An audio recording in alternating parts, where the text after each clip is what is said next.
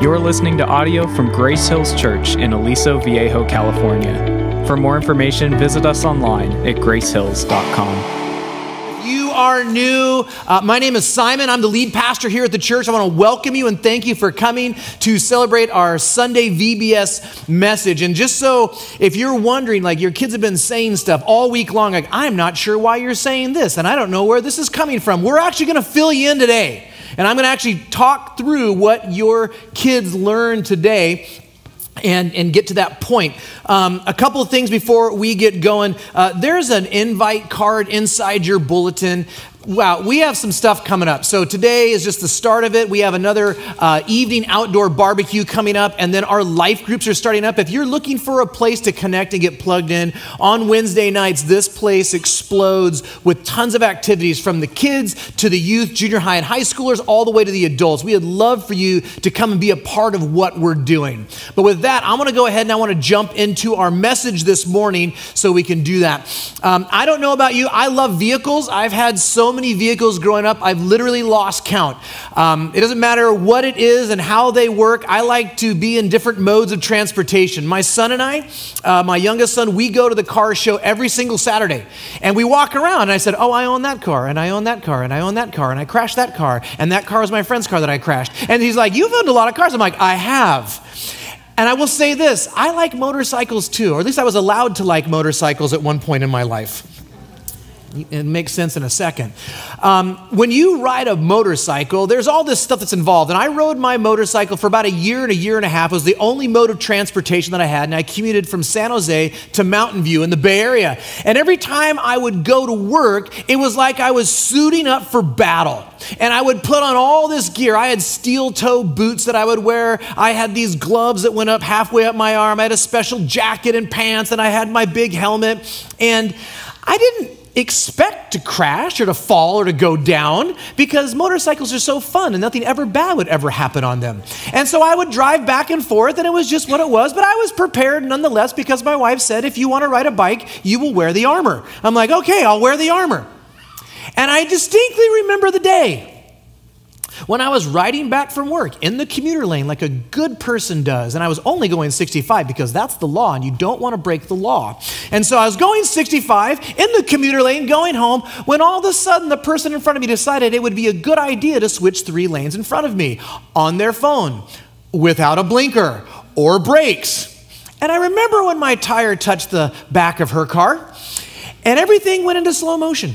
I remember every detail. It was like Spider Man and fly wings. I could see them beating. And I, I watched myself high side on the motorcycle, which is the most dangerous way to crash on a motorcycle. And I went down and I watched the ground come towards my face. And then I remember sliding down the freeway on my motorcycle, thinking, well, this is it. It was a good run, Lord. And then as I started to break away from my motorcycle, I started tumbling down the freeway, thinking, there's cars behind me.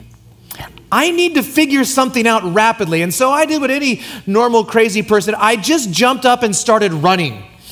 I didn't know where I was going, but I was looking for something around this side that was safe. And so I got over to the side of the gravel on the freeway and I turned around and my bike was two lanes deep on another part of the road. Everyone was stopped and I just started patting my body down.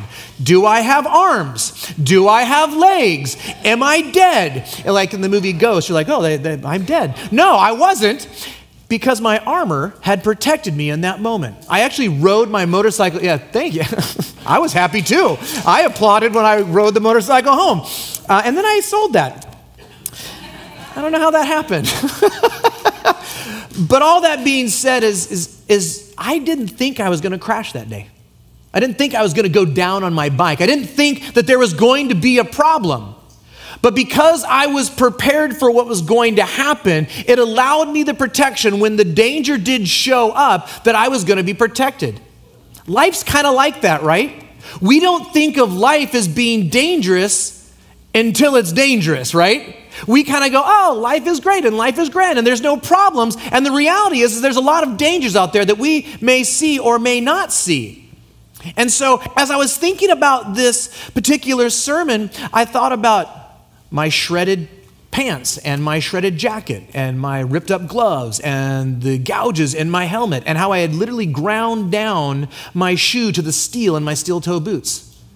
And I thought about how this really applies to what our kids learned all week. See, Paul wants us to understand that life is like this at some level. Now, Paul was one of the apostles. He wrote a majority of the New Testament, if you're not familiar with the Bible, and he wrote a letter to a lot of different churches in, in the Bible. And one of the letters he wrote was to a group of people that lived in a city called Ephesus, and they were known as the Ephesians. And that's the name of the letter. And the letter's broken up into two major parts. The first part is how he explains what the gospel is, what it did, how it saved them, how it's transformed them, how God has given them grace and mercy and drawn them in to be a new creature through Jesus Christ. And it's this big explanation of the gospel. It's a beautiful section. And the second set of that book is about how that now affects how we live as Christians, how we think, how we treat other people, how we engage the world around us.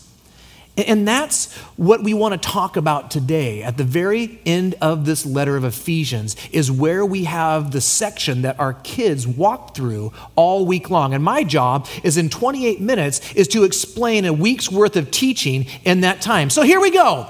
It'll be challenging. Turn with me if you can, to Ephesians chapter 6. We're going to start up in verse 10. And for you kids who were in VBS, this is all going to sound really familiar, and that's good. You can follow on the screen. If you are new and don't have a Bible in the seats, in front of you, underneath, there's brand new Bibles. If you don't have one, please take it, keep it, use it. We would love for you to have God's Word. So here we go. Finally, be strong in the Lord and the strength of his might. Put on the whole armor of God that you may be able to stand against the schemes of the devil. For we do not wrestle against flesh and blood, but against the rulers, against the authorities, against the cosmic powers over this present darkness, against the spiritual forces of evil in the heavenly places. Therefore, take up the whole armor of God that you may be able to withstand in the evil day, having done all to stand firm, stand therefore, having fastened on the belt of truth, and having put on the breastplate of righteousness, and the shoes for your feet, having on the readiness given by the gospel of peace. In all circumstances, take up the shield of faith, which can which you can extinguish all the flaming darts of the evil one and take the helmet of salvation and the sword of the Spirit, which is the Word of God, praying at all times in the Spirit with all prayer and supplication. To that end, keep alert with all perseverance, making supplications for the saints. Let me pray, and then we're just going to break down what we just read.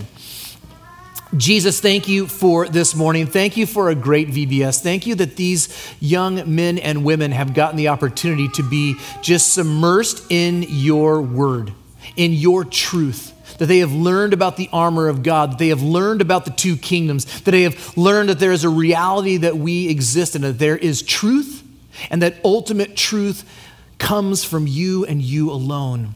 And the father of lies would want us to believe nothing that you have to say.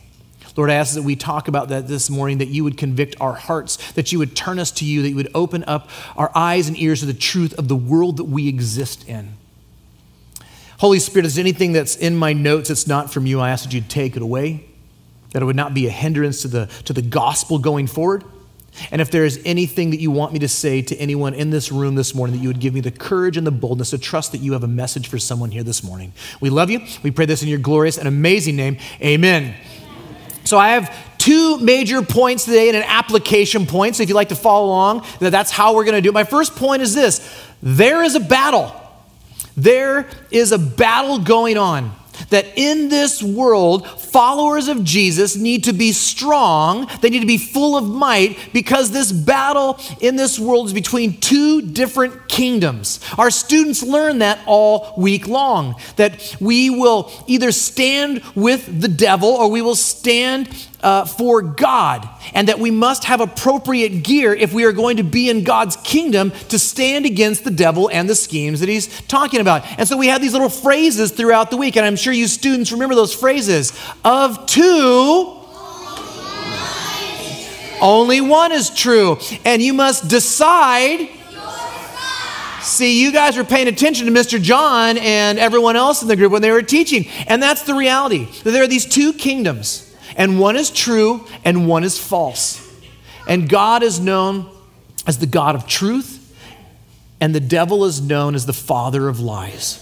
And that we have to understand that that is what's going on in this world that we exist in. And there's a battle, and the battle is for your soul and your belief and your worship and your trust. And that, that enemy's goal is that you would not follow, love, and worship God who loves and cares for you so much, who has gone to great lengths to save you from separation from Him and from darkness and from judgment. And one kingdom is built on truth, and the other is built on lies. And what we'll find by the end is there's no place for Switzerland in these kingdoms. There, are, there is no middle ground.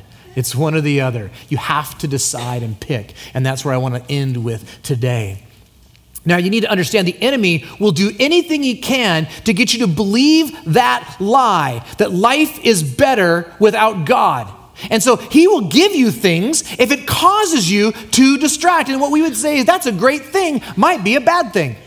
He may actually just go ahead and keep hammering you and making your life miserable. So you'll say, Well, God doesn't love me, He doesn't care about me. Either way, He's completely happy with how He handles that and what goes on. Now, one of the things He wants you to believe is one, there's not a battle, that there's no real battle in this world. It's just life and it just happens. The other thing that he wants you to believe is that he doesn't exist. There's a line from a movie, the greatest lie the devil, devil ever told is that he didn't, doesn't exist. That's a line from a movie. And the reality is this he's very happy with you thinking that he doesn't exist. And the other thing that he wants you to believe is that it's not a battle against him, but it's a battle against other people around you. He really wants you to think that others are the enemy and the problem. Now, there's this saying that we have in our house. I'm going to quote the, uh, the great and uh, theologically astute Annette Price, and she would say this all the time. When there's a disagreement, when there's an argument in our home, when we're not seeing eye to eye, she says this I'm not the enemy, the enemy is the enemy. I'm like, well, it's easier to you to be the enemy. Isn't it? But the reality is this the problems in our life at times that come up, she's not the enemy. It's that one of us at some level has believed a lie from the actual enemy. That's really what's going on. And so, what needs to be said in that moment to put everything into perspective is like, I'm not against you, I'm for you, I love you.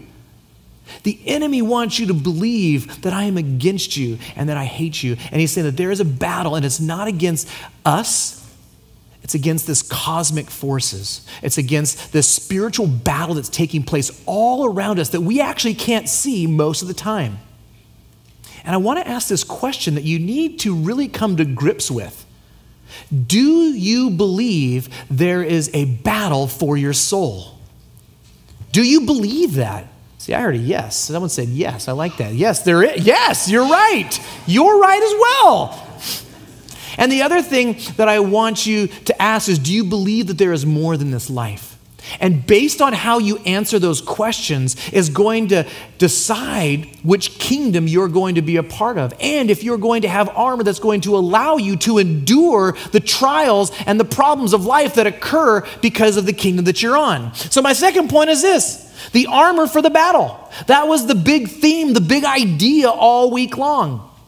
Now, there's a key thing that we need to understand how this armor works and what this armor does. And I think we can miss it sometimes, and the enemy wants us to, to miss this idea is where that strength comes from to stand against the things that happen.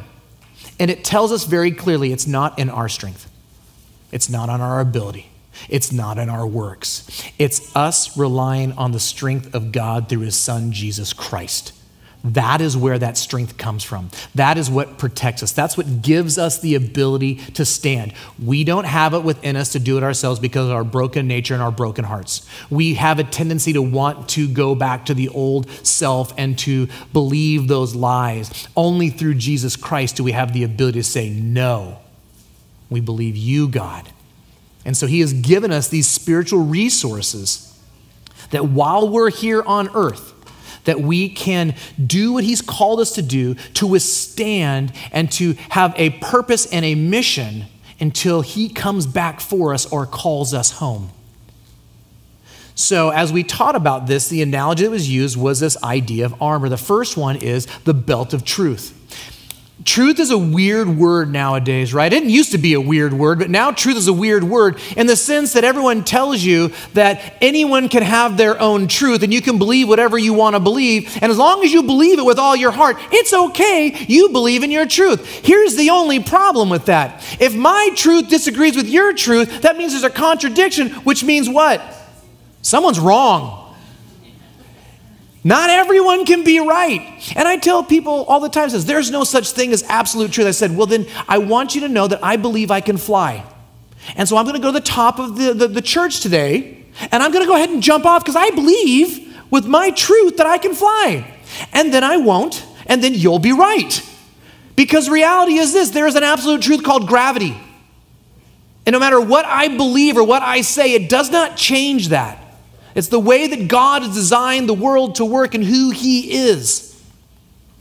See, God tells us that He is truth and that Jesus is the embodiment of that truth because He is the embodiment of God. Do you understand that? God says a lot of things, and when He talks about Himself, He would say in John 14, 6, uh, that uh, I am the way and the truth and the life. No one comes to the Father except through me. So he says, I am the way and the truth. So he is truth. In uh, verse, sorry, in chapter 8, 31 through 32, there we go, I can see it now. So Jesus said to the Jews who had believed him, If you abide in my word, you are truly my disciples, and you will know the truth and the truth will set you free. That Jesus is the truth, and freedom comes through him. And then he would say in 18, 1837, For this purpose I was born. This is Jesus talking. And the, for this purpose I have come into the world to bear witness to the truth. God is truth. Jesus is truth because Jesus is God. And what he's saying is that the belt of truth is the thing that is the anchor, it's the root, it's the, it's the grounding of everything. It's what holds up our pants, it's what holds on our armor. Without that, we can't do anything. And so the beginning of everything is, is going to start in the idea of truth. And I want you to understand something. In this world where everyone is causing you to question everything, and it seems like truth changes every month, right? That there's a new truth and a new belief and a new way to think, that you can know truth. And God has given us His truth. We have His Word, we have the Bible. Jesus is our truth, He is our belt. The second thing it says is that there's a breastplate of righteousness. What is he saying? That we need to live a righteous life, that we would live that. Now, we, we've tried before, before Jesus, we couldn't do that. The reality is that there's this, there's this great thing that takes place on the cross. When Jesus dies on the cross for our sins, if we place our life in His, He not only takes our sins and the punishment and the wrath of God, absorbs that so we don't have to, He then gives us something. He gives us His righteousness. And that is the righteousness of how to live in a way that trusts and honors God, that everything we would do would be believing God's truth and not ours.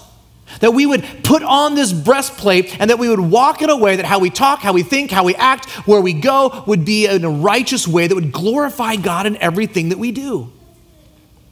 We want to bring God glory. He would say this really hard thing in Matthew uh, Matthew 5 48 says, uh, Be perfect as the Lord is, uh, your Father is perfect. You're like, I can't be perfect. You're right, you can't. I can't either. I'm going to mess up. But do you know that we were designed to live a life that would glorify God in all we do? Do you realize that we were made to be image bearers of God and who He is? That's why Jesus is saying this. But He's also saying that the only way you can do this is if you've accepted me as your Lord and Savior and I give you my righteousness. And you have the Holy Spirit that then convicts you and walks with you, that gives you the ability to live in the way that you once couldn't. Practically, we need to understand, and, and this is not 100%, if you follow God's, what he calls good and right and perfect, doesn't that seem to keep you out of a lot of trouble? Just in general, practically, like if you're listening to God and doing what He says, that kind of cuts it in half, doesn't it? Like all these things that I did when I was a kid, all my little problems always came from not listening to God, being in rebellion, thinking that I was smarter than Him, and doing what I wanted to do. That's just practically what it is. But what we need to understand is this breastplate of righteousness. Jesus is our righteousness, Jesus is our breastplate. And then it says that we have these shoes, these shoes of readiness by the gospel of peace. Shoes are interesting. Shoes, uh, they take us places, don't they? It's what moves us around wherever we go. You know, we talk about, oh, as I walk through life, right? Well, what do we use to walk through life? Our feet. We use uh, shoes that go over that. It protects us, it allows us to move through life in such a way. It's this idea that we're prepared, that we're ready for action, that we're called to move in a direction. As a Christian, we're called to a couple of things. What I love in the Bible is it talks about how God's family works together, how God's family functions. It's always meant to be a picture to the world around them so we would love each other. You know where the most love and grace and mercy should be experienced? Right here with Christians. Does that happen all the time? Of course it does. No, not all the time, does it, right? We've experienced, you're like, wait, you're lying to me. You're experiencing that, that we've seen that. That doesn't always happen, but this is actually where that should happen the most.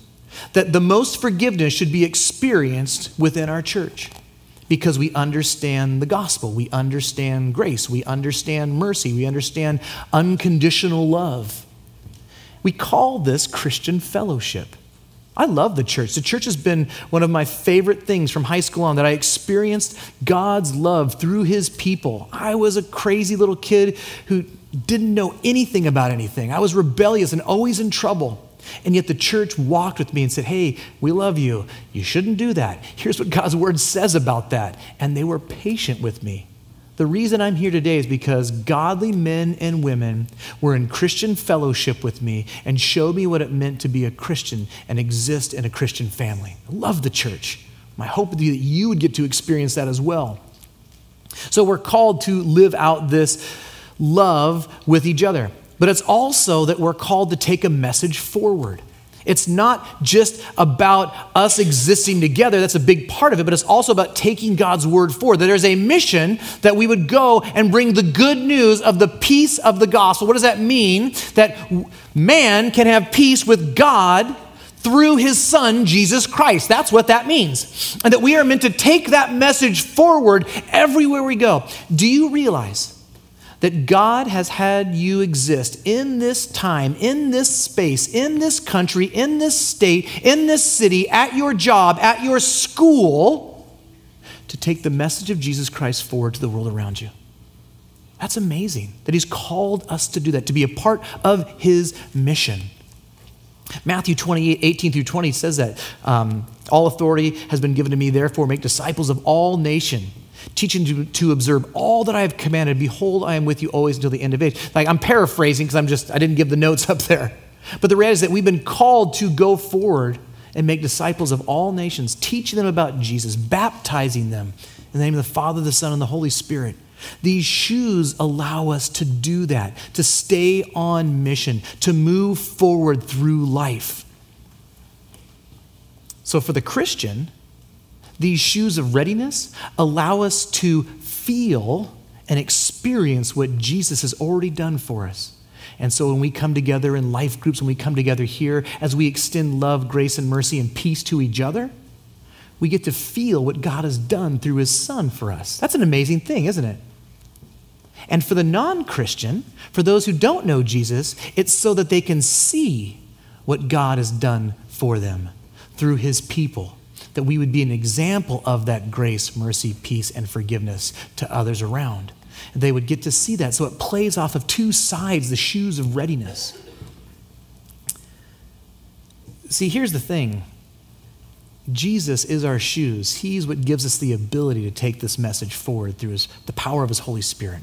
The next thing is the shield of faith. I don't know where this lie came from. I probably do.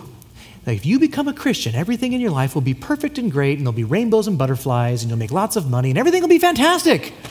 Is that true? No. You're a liar. no, it's not true at all, right? The world is still broken. The world is still hard. It's still difficult at times. We, we still live in a sinful, broken, fallen world, don't we? And we experience that all the time. Life is difficult, but what we see is that with Christ we can endure what seems unendurable because he has given us something that we didn't have before. The, this would be called by Paul the flaming darts and arrows that the enemy would shoot at us. I mean, think about this. The circumstances of life, the things that happen in this world, we lose people, we get hurt by people, we lose jobs, we get sick. Financially, we're upside down. There are trials and there are turmoil in our lives. There's persecution for being a Christian. We're going to experience that, and the enemy is going to throw everything he can at you. And his goal, his objective is to beat you down. That's what he wants. He wants to beat you down so you will give up, so you will be hopeless. And he said, I have given you a shield. I have given you the shield of faith that you would understand that I am doing something. And the shield does something. In James chapter 1, uh, right in the very beginning. I lost my place. I apologize deeply. James chapter 1, 2 through 4, it says this Count it all joy, my brothers, when you meet trials of various kinds, for you know that the testing of your faith produces steadfastness. And let steadfastness have its full effect, that you may be perfect and complete, lacking in nothing. That these things that we go through with the shield of faith, it actually strengthens us. It says, there is someone who has defeated the enemy, and his name is Jesus Christ. Think about that. He has beat the enemy, he has beat the devil. He cannot be defeated. He beated sin, he defeated death. If your life is hidden within, within him, what does that mean for you? that you have also defeated those things.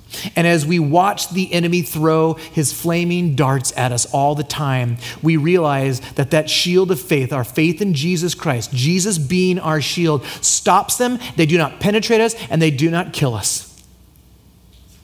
The dart that we fear the most from the enemy is death. And Jesus said, I got that. I took care of that too. We may die physically, but we will immediately be with our Savior if we have placed our faith in Jesus Christ.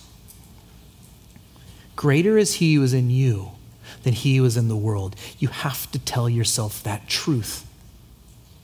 Jesus is our shield, He protects us from the enemy destroying us as we see Jesus every day get us through those situations, it strengthens us, it makes us steadfast to endure the world that we live in that is, let's just call it what it is. The world is a hard place to live because of sin.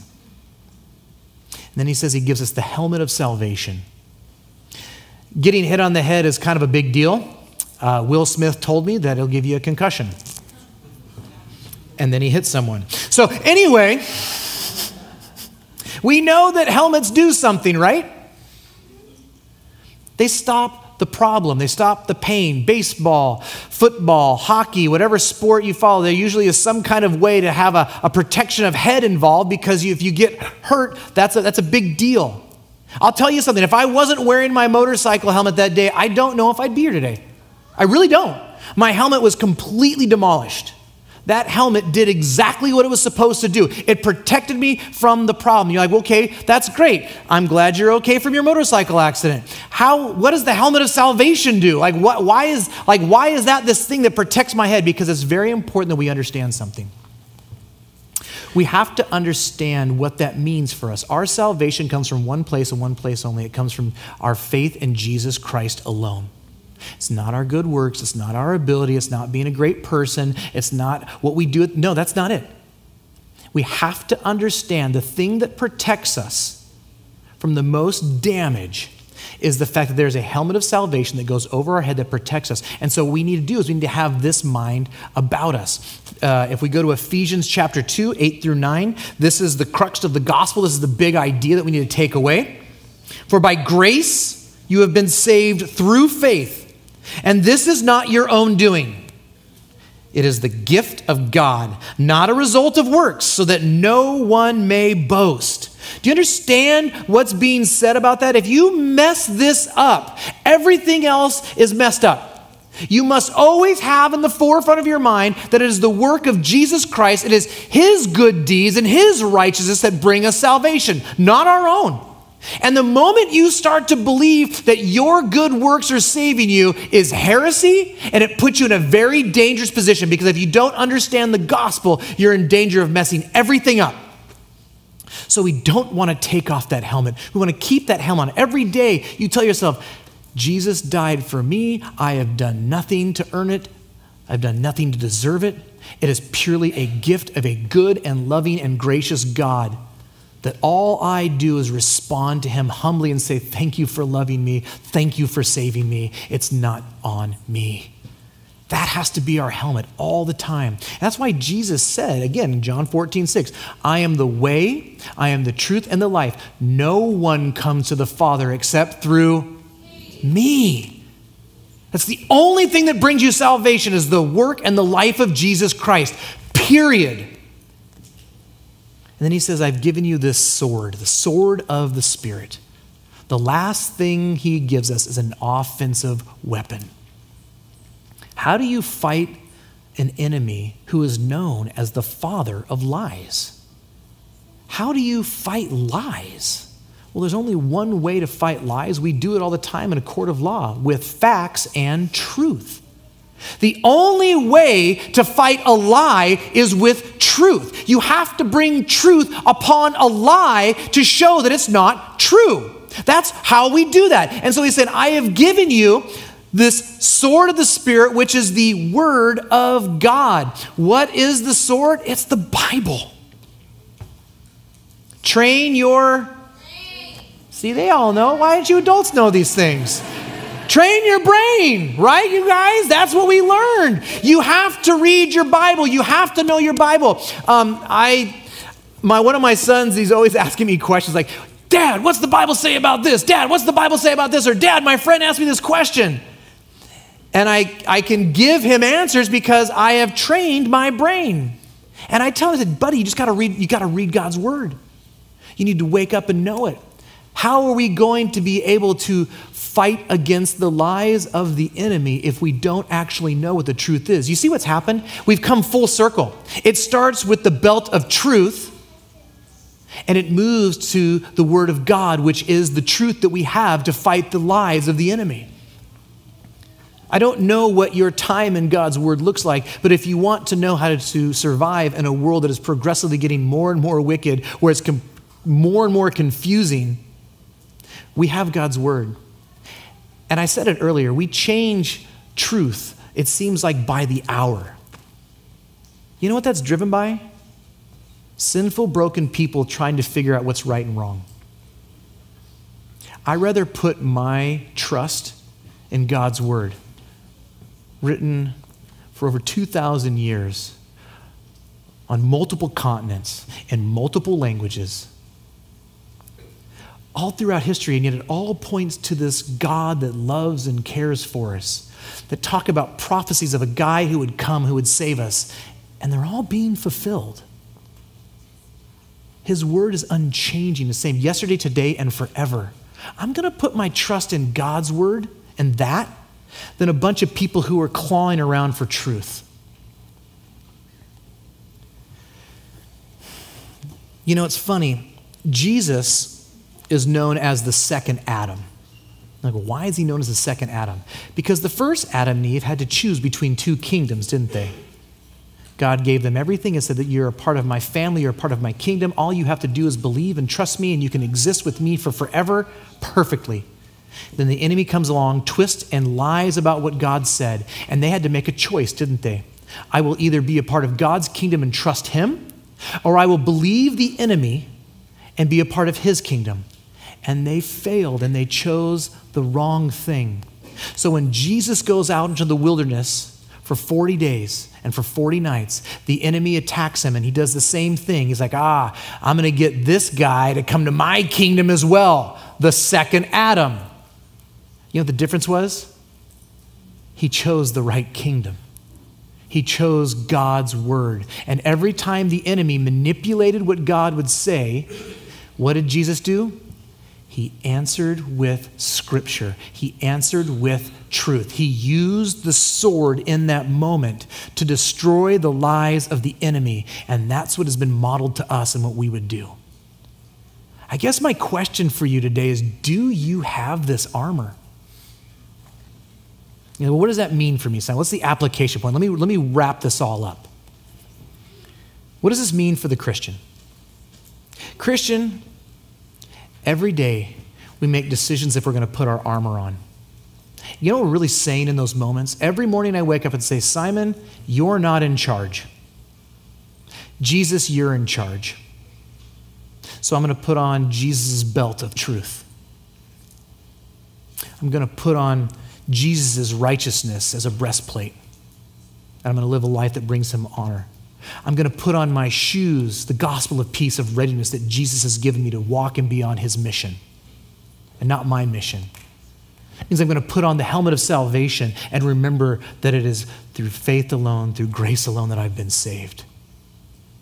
And I'm going to pick up my shield of faith and know that Jesus is my shield and he defends me against the circumstances of life.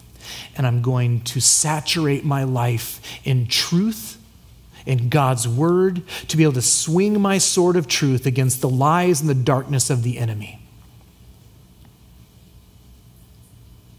For the non Christian who doesn't believe in Jesus Christ, who has not placed their faith in Him, do you realize that there is no such thing as coincidences? That God has brought you here to hear this message today, and that He is calling you to decide your side in which kingdom that you will choose with your life. You cannot ride the line. You will either be a part of God's kingdom and believe in His Son, Jesus Christ, and place your faith in Him, or you will place it in your own life. Regardless, you will stand before the Maker someday and he will say what kingdom you are part of. And I will say when I stand before him, I am in God's kingdom. I have placed my life in the work of Jesus Christ, that he has died for my sins, the penalty of my sins, and he has given me his righteousness, and I'm a child of God, and that is the only thing I hold to. If you're on the other kingdom, you will have to give an account for your life. His standard is perfection, and if you cannot meet that, you will be cast out. Jesus' life was perfect. We rest in his life for salvation. Which side will you choose? To tie it all up and to finish it with my analogy of my motorcycle, there is a saying with motorcycle riders there are two kinds of riders those who have gone down and those who are going down. it's a reality. It's hard to ride motorcycles on the street.